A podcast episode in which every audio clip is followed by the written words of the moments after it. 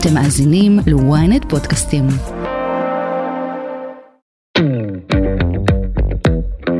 אחד הדברים שינבאו את ההסתגלות זה מה שנקרא איכות מערכת היחסים שקדמה לסיטואציה. לא נכנסים לסיטואציה דף חלק, ויש לנו איזושהי תמונה רומנטית אולי לפעמים, שחוזרים, הלוחם משדה הקרב, הלוחמת משדה הקרב, אבל יש היסטוריה, ויש יחסים, והרבה פעמים הם ינהלו את מה שקורה. הם לא נעלמים. גם אם יש יום, יום יומיים של אופוריה, ואת יודעת מה, אפילו היה איזשהו מפגש מיני מסעיר אחרי תקופה כל כך אה, קשה, או ניתוק כל כך קשה, אבל הנה יש את מערכת היחסים שקדמה, וככל שמערכת היחסים שקדמה היא יציבה, גמישה, מסתגלת, אז גם הסיטואציה הזאת תיטמע בתוך הדברים הללו. דוקטור טלי סמסון היא עובדת סוציאלית, מומחית לבריאות מהמחלקה לרפואת משפחה בפקולטה למדעי הבריאות באוניברסיטת בן גוריון ובמרפאה לבריאות מינית בסורוקה.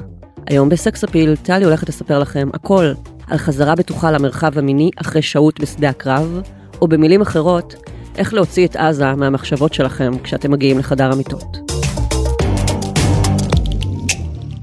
היי, אתם ואתן על סקס אפיל, פודקאסט המיניות של ynet יחסים. אני לא רשתת מאור, ואיתי באולפן דוקטור טלי סמסון, עובדת סוציאלית, מומחית לבריאות מהמחלקה לרפואת משפחה בפקולטה למדעי הבריאות באוניברסיטת בן גוריון, ובמרפאה לבריאות מינית בסורוקה. מה קורה, טלי? שמחה להיות פה איתך. אני שמחה שאת פה שוב, נכון. למי שלא יודע ויודעת.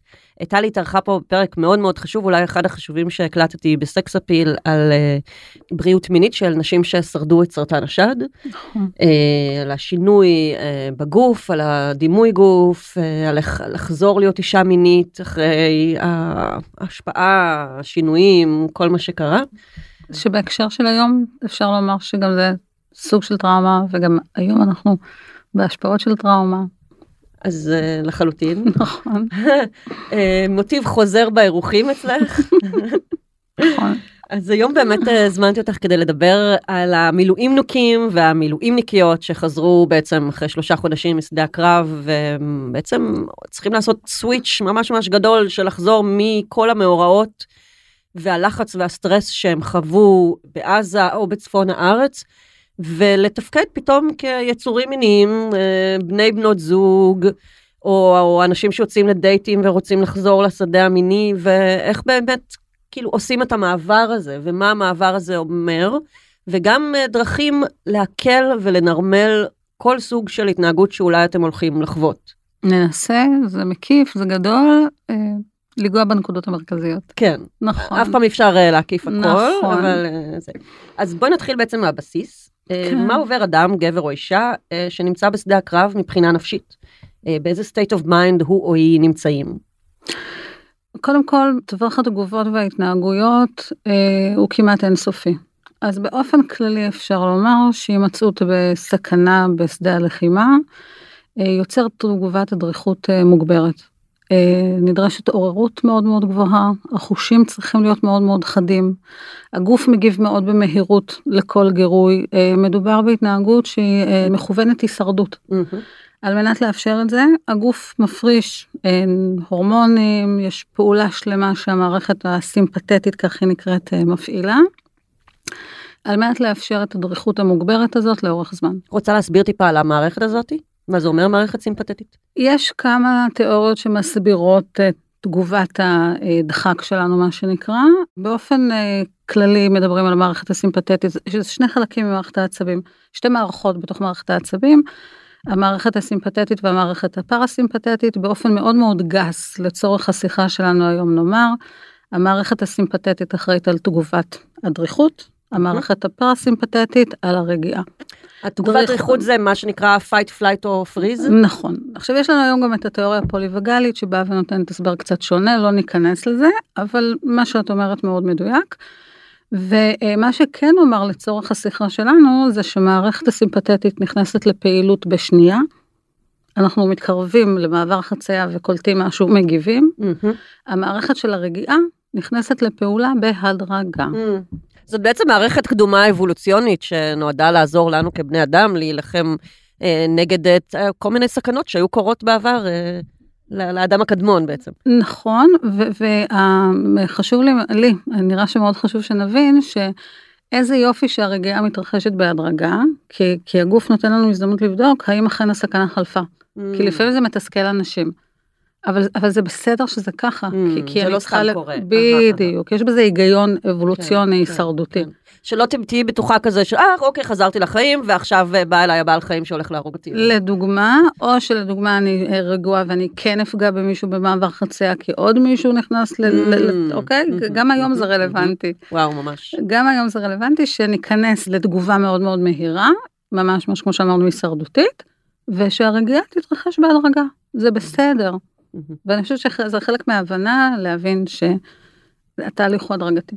אז אנשים בעצם בשדה הקרב, הם נמצאים כל הזמן במצב של דחק, בעצם הם בסטרס, הם, אה, הם צריכים- בעוררות, הם בעוררות יתר, הם גם לא ישנים טוב, הם לא, הם בתנאי שטח, הם לא נכון. אוכלים טוב. שמע, פגשתי אנשים, מכיוון שאני עובדת הרבה עם כוחות הביטחון, עם ככה גורמים שונים ממערכת הביטחון, אז פגשתי אנשים שבאמת התגובת הטראומה שלהם היא מזה שהם היו מאוד מאוד קרובים לכיפת ברזל, לסוללות. ואז אומר? הרע, אה. השריקה, היציאה הפתאומית, גם כשזה משהו שהוא לטובתנו, שזה כאילו מגן עלינו, עדיין המערכות שלנו יכולות להיות מושפעות וליצור תגובות שהן אה, תגובות שצריך אחר כך לתת להם לשכוח בהדרגה, Mm, ולזכור את מילת המפתח בהדרגה.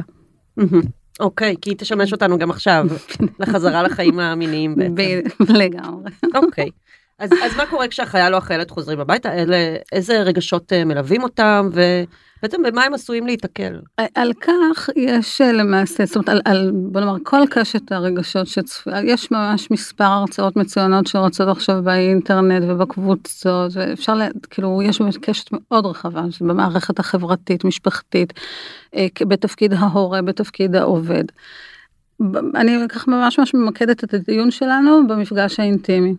ואני רוצה להזכיר לכולם שאנחנו מדברים על מעבר, כמו שציינת בצורה מאוד מדויקת, מסביבה רוויית אלימות, אנרגיה לוחמנית, דריכות מתמדת, לאחת הפעילויות שדורשות אה, השתקעות בחוויה, רוגע, Mm. נינוחות, התמסרות, יש פה משהו שהוא ממש ממש פרדוקסלי.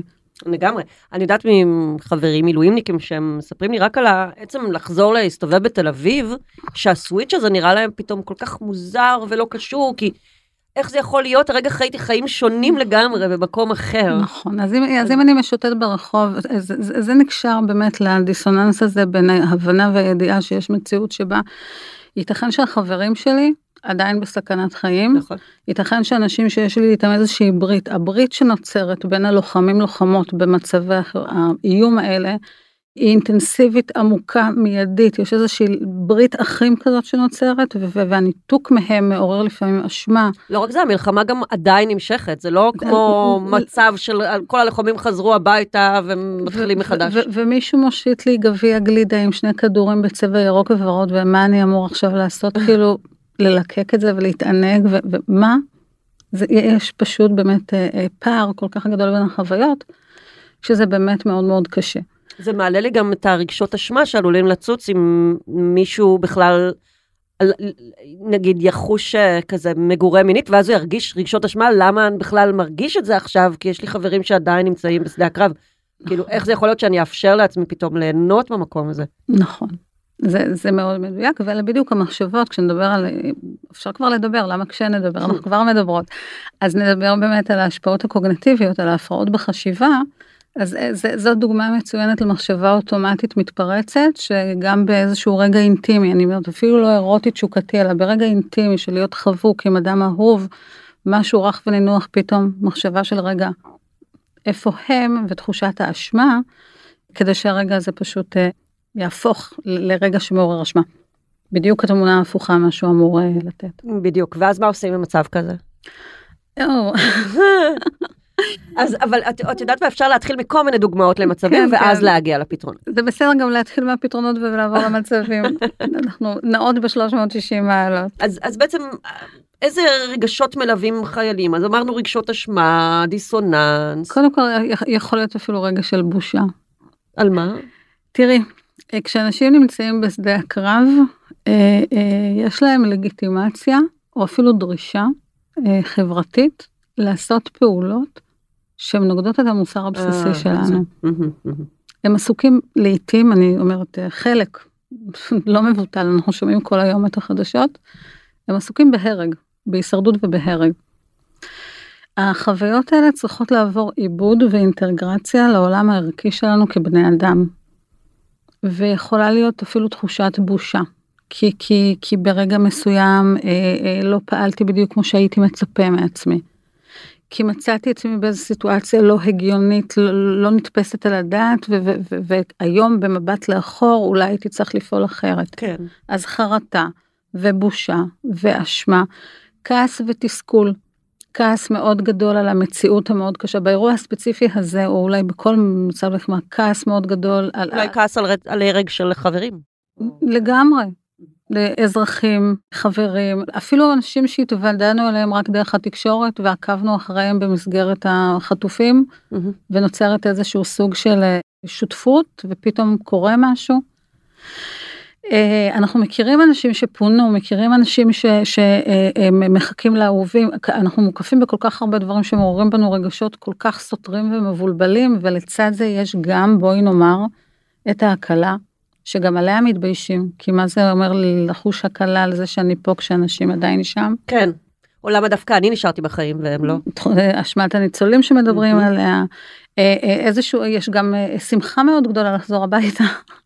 יש גם ציפייה מאוד גדולה למשהו עוטף, משהו מקיף, זאת אומרת, יש גם קשת של רגשות חיוביים שהם עוד פעם באיזשהו סוג של, אה, אה, נאמר, איזושהי רכבת הרים, שפעם אני פה ופעם אני שם, ורגע לפני רגע הלכתי להכין קפה והיית במצב רוח מסוים, אבל כשחזרתי פתאום אתה מזעיף פנים או משהו, זאת אומרת, יש איזושהי רכבת הרים שמקיפה כמעט את כל קשת התגובות האנושיות. כן, והיא מקיפה גם את הבני בנות זוג שבבית, שעכשיו כזה מקבלים את הבני זוג שלהם בחזרה. בני בנות זוג, ו- ילדים. נכון, כולם נמצאים בתוך הדבר הזה, ואחד הדברים, דיברנו קצת על אה, מנבאים או פתרונות, אז אה, חשוב מאוד לומר שאחד הדברים, אם אנחנו מדברים על אנשים שנמצאים במערכות יחסים, אחד הדברים שינבאו את ההסתגלות, זה מה שנקרא איכות מערכת היחסים שקדמה לסיטואציה. מהמם. לא נכנסים לסיטואציה דף חלק. מהמם. ויש לנו איזושהי תמונה רומנטית אולי לפעמים, שחוזרים, הלוחם משדה הקרב, הלוחמת משדה הקרב, אבל יש היסטוריה, ויש. יחסים. ואם, צריך לקחת בחשבון. לא כן. רק שצריך לקחת בחשבון, הרבה פעמים הם ינהלו את מה שקורה.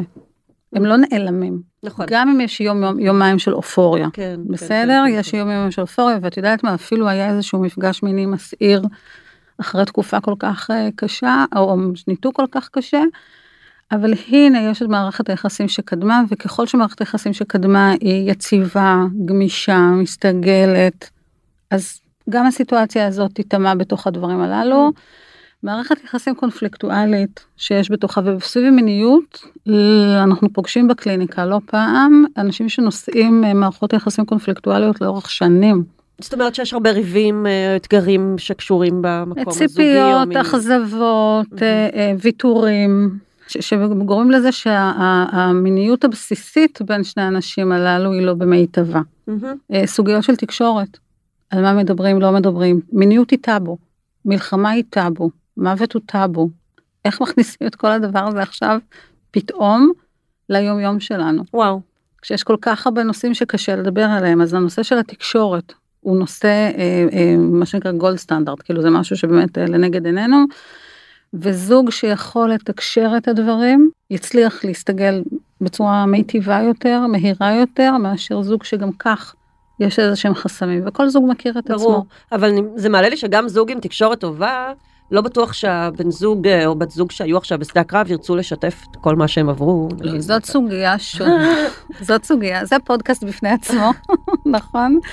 כי חוששים, כי לא רוצים להפיל את כל הזוועות, את כל החששות, את כל הטעויות, את כל ההצלחות, את כל הכישלונות, מה זה להצליח במלחמה בינינו? כן. על אה, אדם נאיבי שכאילו לא היה שם. אז- מצד שני זה יכול לייצר פער מאוד גדול, כי בעצם אני עברתי עכשיו המון המון דברים, והאדם השני לא מודע לדברים האלה. את, את, אומרת לי, את אומרת לייצר פער, אני אומרת יש פער, אז אנחנו לא מראש, מייצרים, אה. הפער קיים. מהמם. איש אחד היה פה, אחד היה שם, הפער קיים.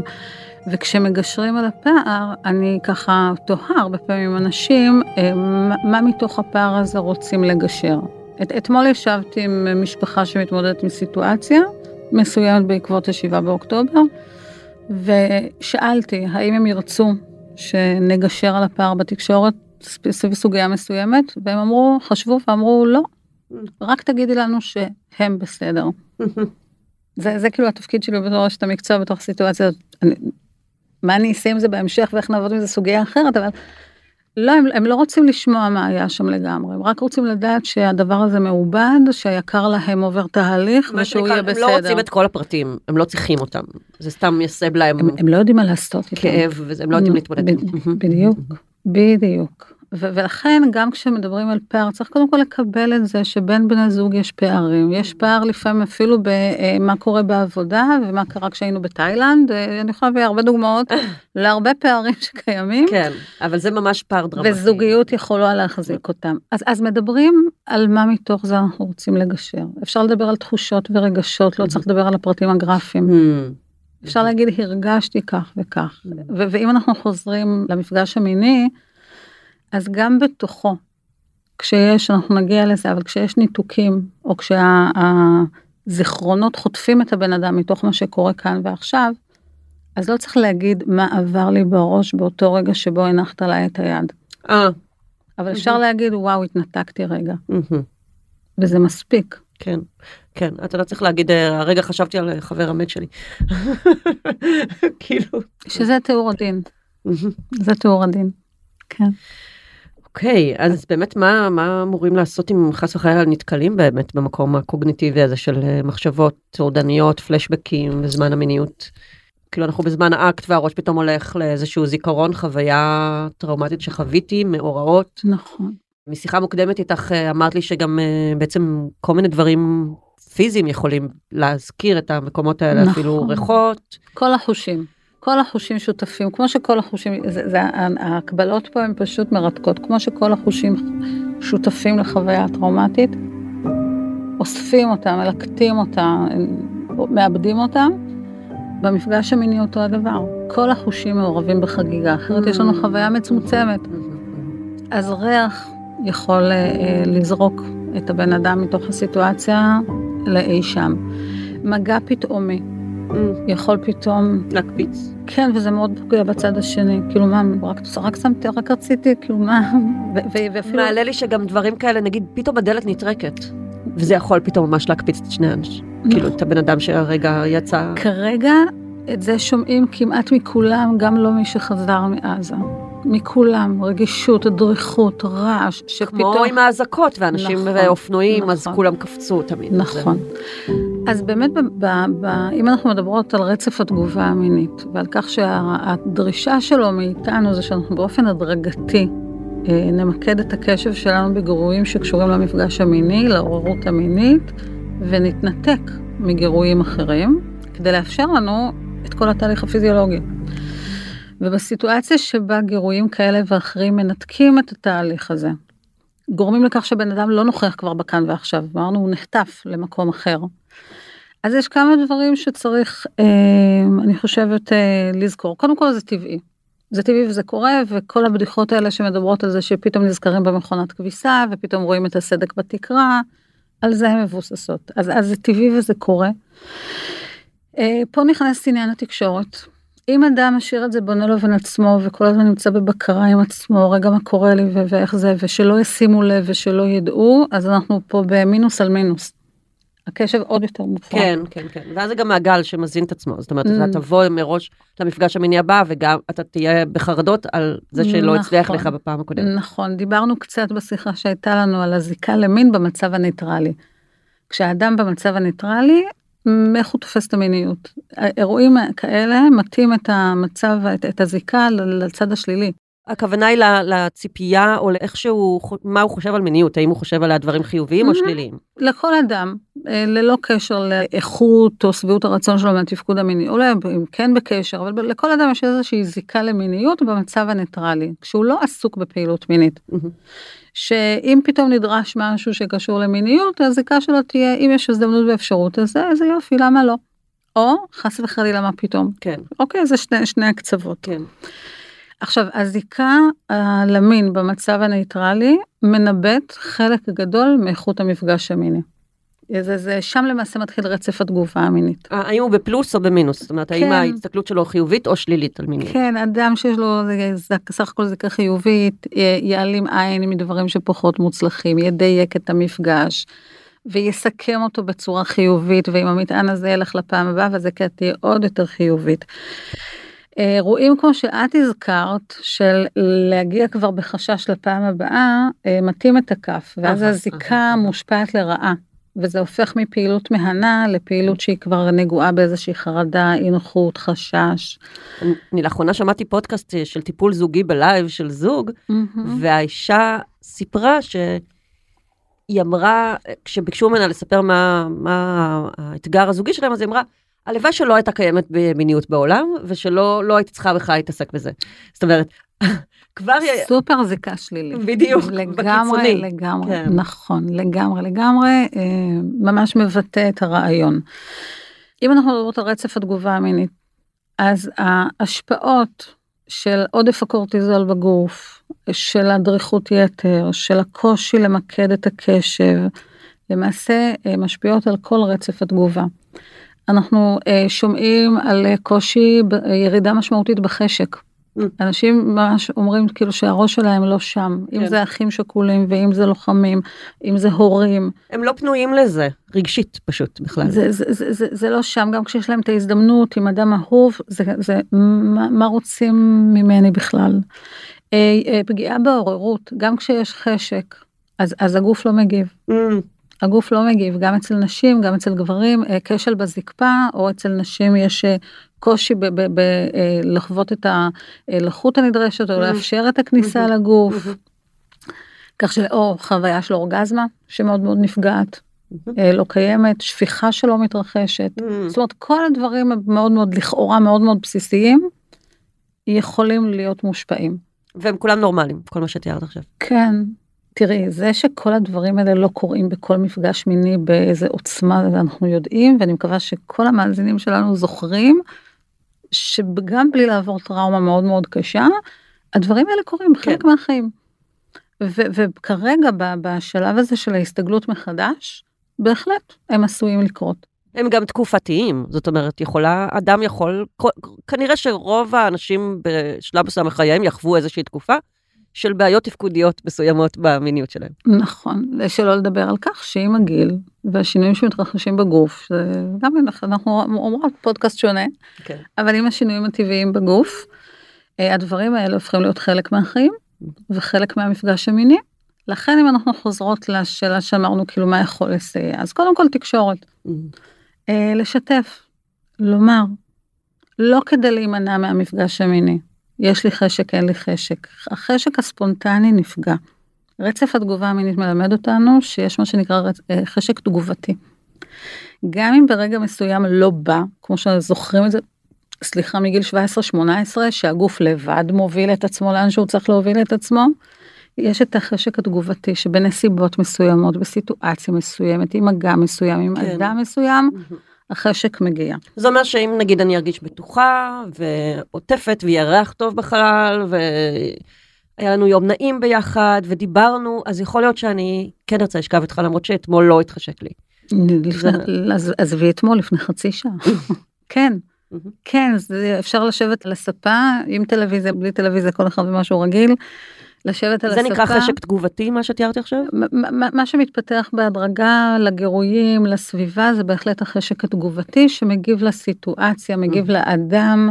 וכן, אנשים אה, אה, יודעים לעשות את המעבר, את יודעת, הביטוי הכי אה, קלישאי שאפשר להשתמש בו, זה שעם האוכל בא התיאבון. אוקיי? שבנסיבות מסוימות החשק חוזר. כן. ולכן התקשורת היא לא על מנת להגיד היום לא בא לי. התקשורת היא, היא על מנת להגיד זה הלך הרוח שלי, זה ה-state of mind. ואז בא השלב שגם עליו ככה קצת העמקנו בשיחה שלנו, הנושא של הציפיות. שמכיוון שהסיטואציה היא שונה, אם הציפייה היא למפגש שהוא אה, אופרטיבי עם כל הפעולות שהזכרתי קודם, ואני מעריכה את המפגש המיני על פי התוצאה, הייתה אורגזמה, לא הייתה אורגזמה, הייתה שפיכה, לא הייתה שפיכה, הייתה זקפה למשך כך וכך דקות, או שהיה רק שתי דקות, אוקיי? מהמם.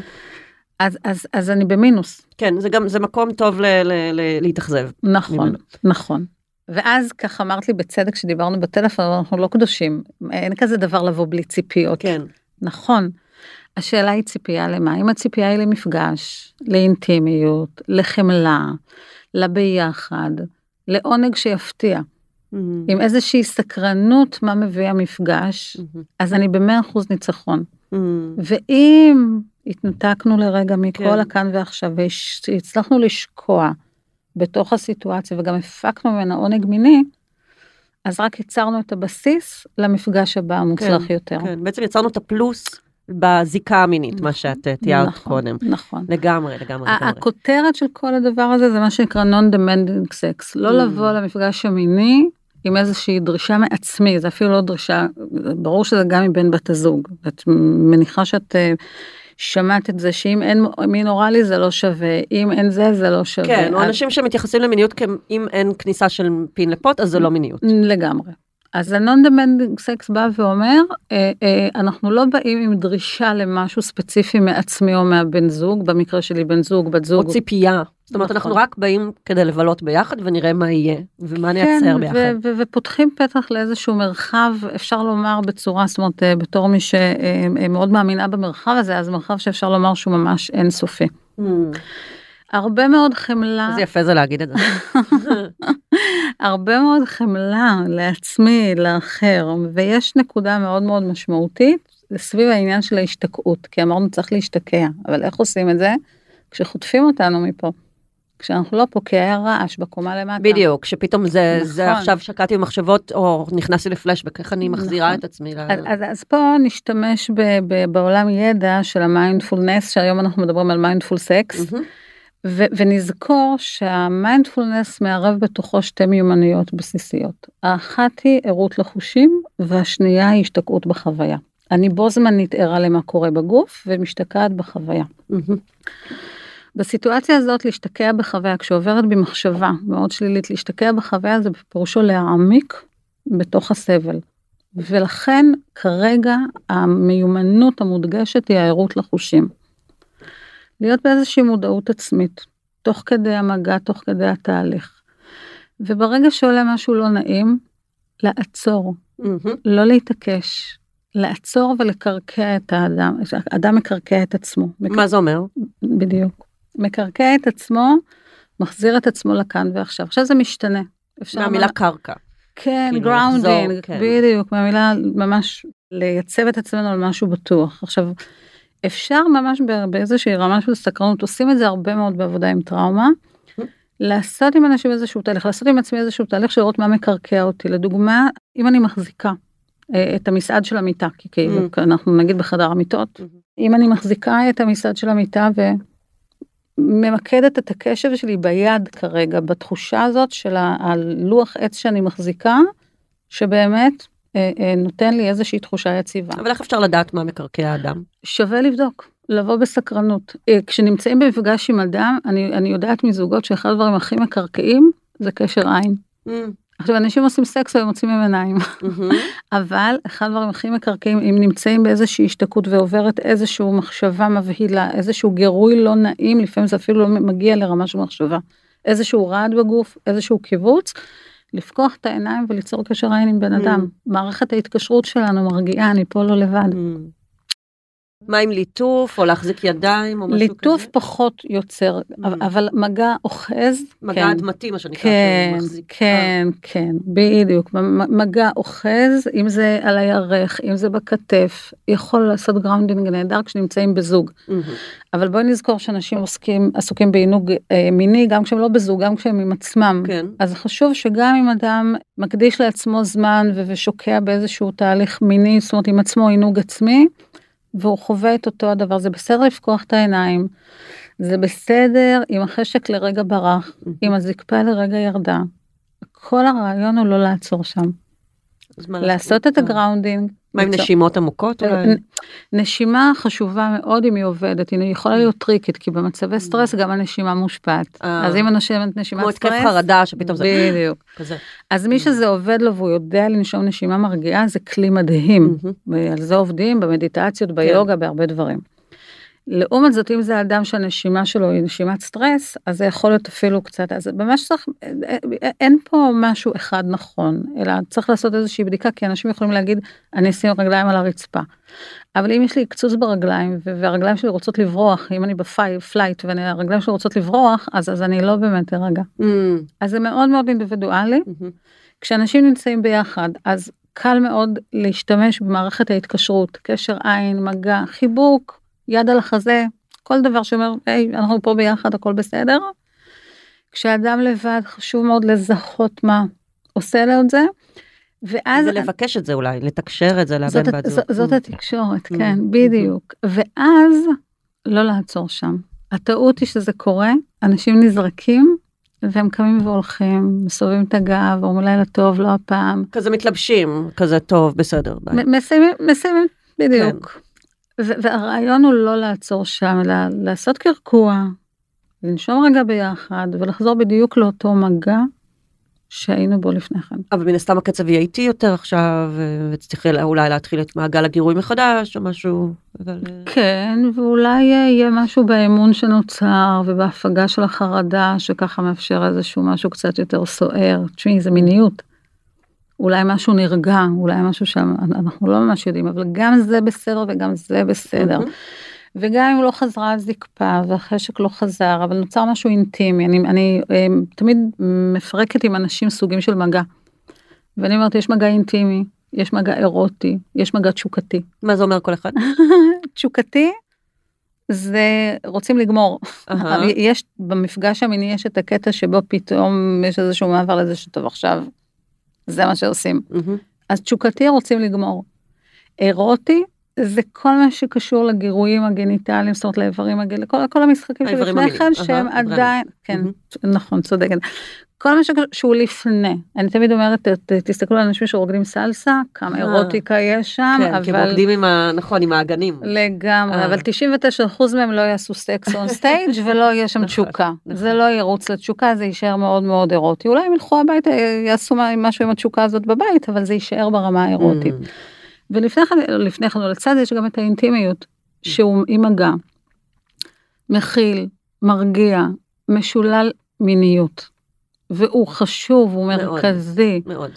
אז גם אם המפגש נע בין שלושת הדברים הללו, אפשר להוסיף לזה מגע של משחקיות, עדת קרב כריות, דגדוגים, mm. אפשר להוסיף mm-hmm. מגע של חיבה, נשיקה, יש המון דברים שאפשר להוסיף, ולנוע ביניהם. קיצי.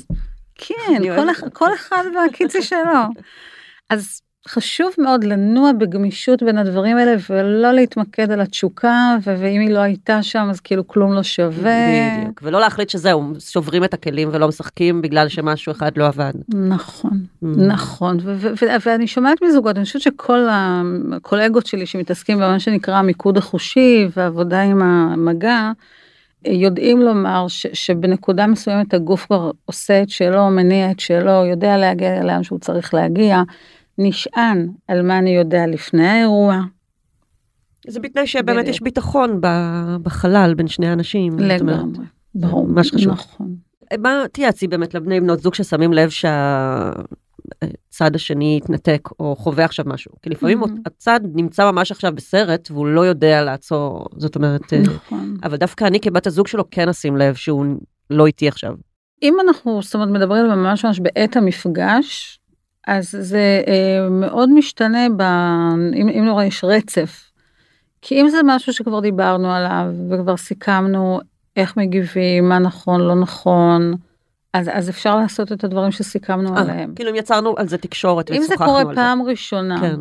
אם זה קורה פעם ראשונה, זה בסדר גם להתבונן, אה, כשהדברים טיפה נרגעים אה, לשאול. כי זה יכול להבהיל, אני מניחה, גם את זה... צד שלא מכיר את זה, מן הסתם. זה מאוד, זה, זו יכולה להיות חוויה מאוד מבהילה, mm. זה, זה, זה נכון. ואז חשוב מאוד שבאמת אה, אה, קודם כל להתבונן לראות באמת מה קורה אם הבן אדם אוסף את עצמו אם הבן אדם חוזר. מה שחשוב מאוד זה להימנע מאשמה. אני לא מוש... אם, אם נהיה סטריאוטיפים לוחמים ונשים או אבל גם ההפך זה נכון.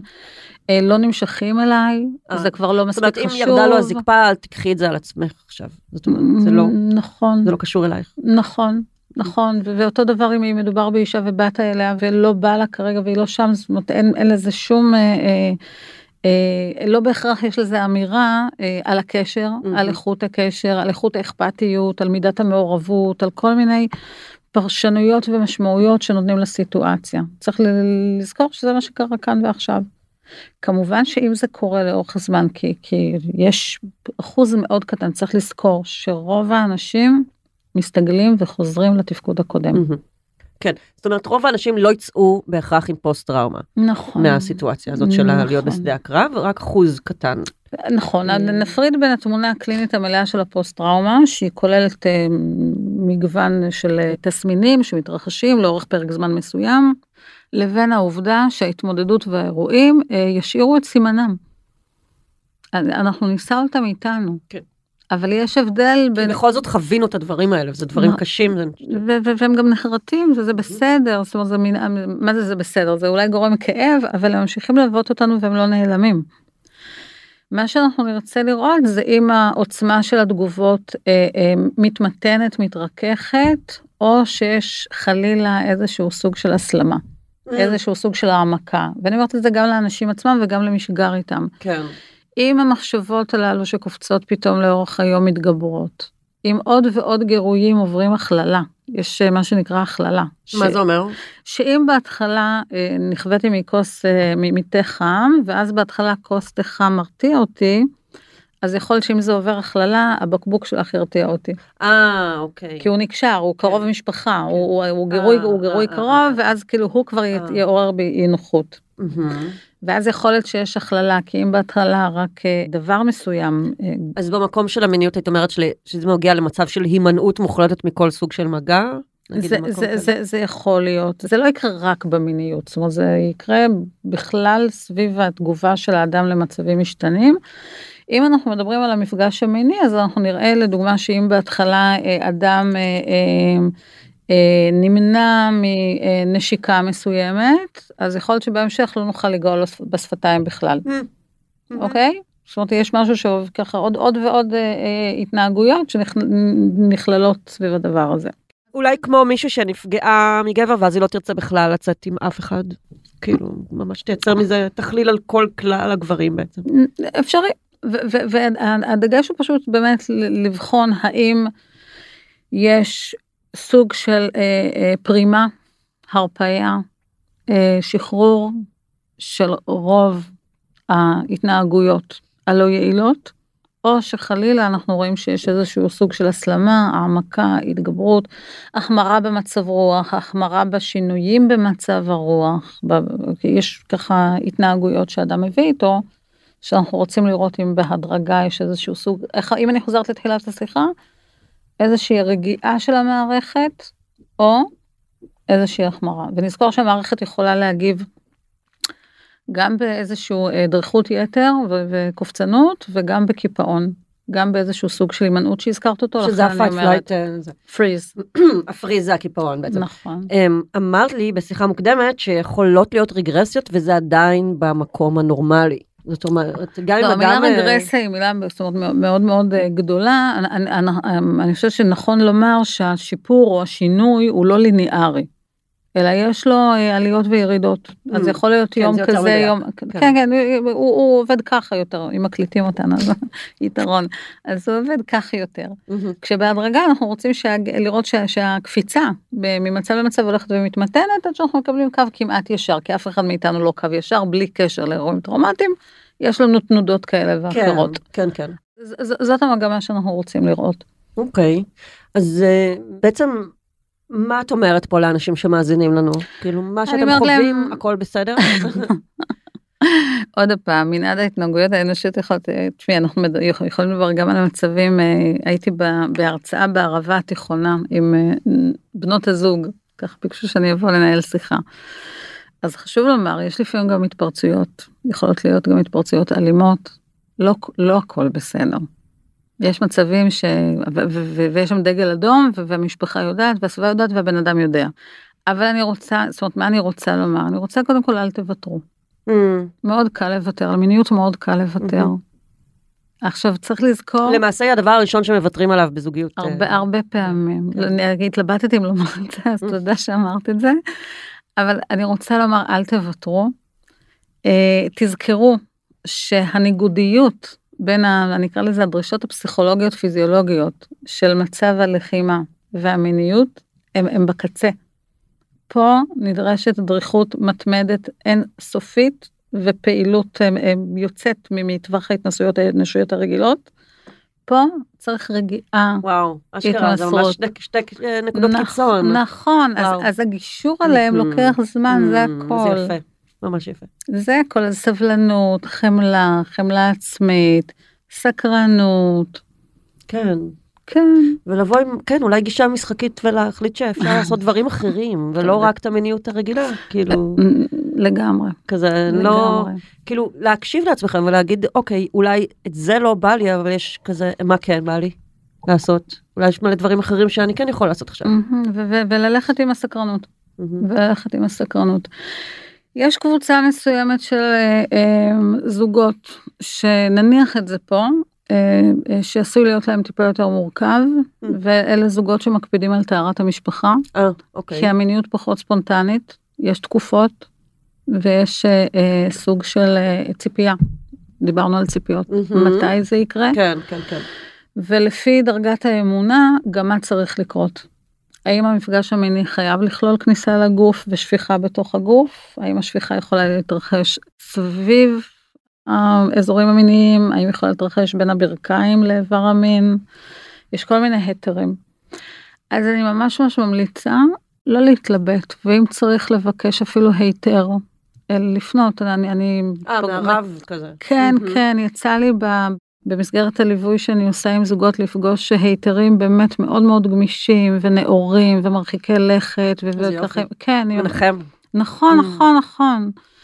אה, אז, אז לזכור גם את הדבר הזה, כי יש לנו אוכלוסייה מאוד מרשימה בארץ שהיא באמת אה, נמצאת בתוך המציאות הזו, המיניות שלה נמצאת בתוך המציאות הזו, כן. ולבקש או לדאוג שיהיה את המרחב ואת הזמן לאפשר את התהליך ההדרגתי הזה עד לחזרה למיניות הבטוחה. מדהים. תודה רבה. תודה לך. דוקטור טלי סמסון, את מהממת, תבואי לעוד פרקים. אוקיי, נעשה רשימה. תודה לאורית, תודה.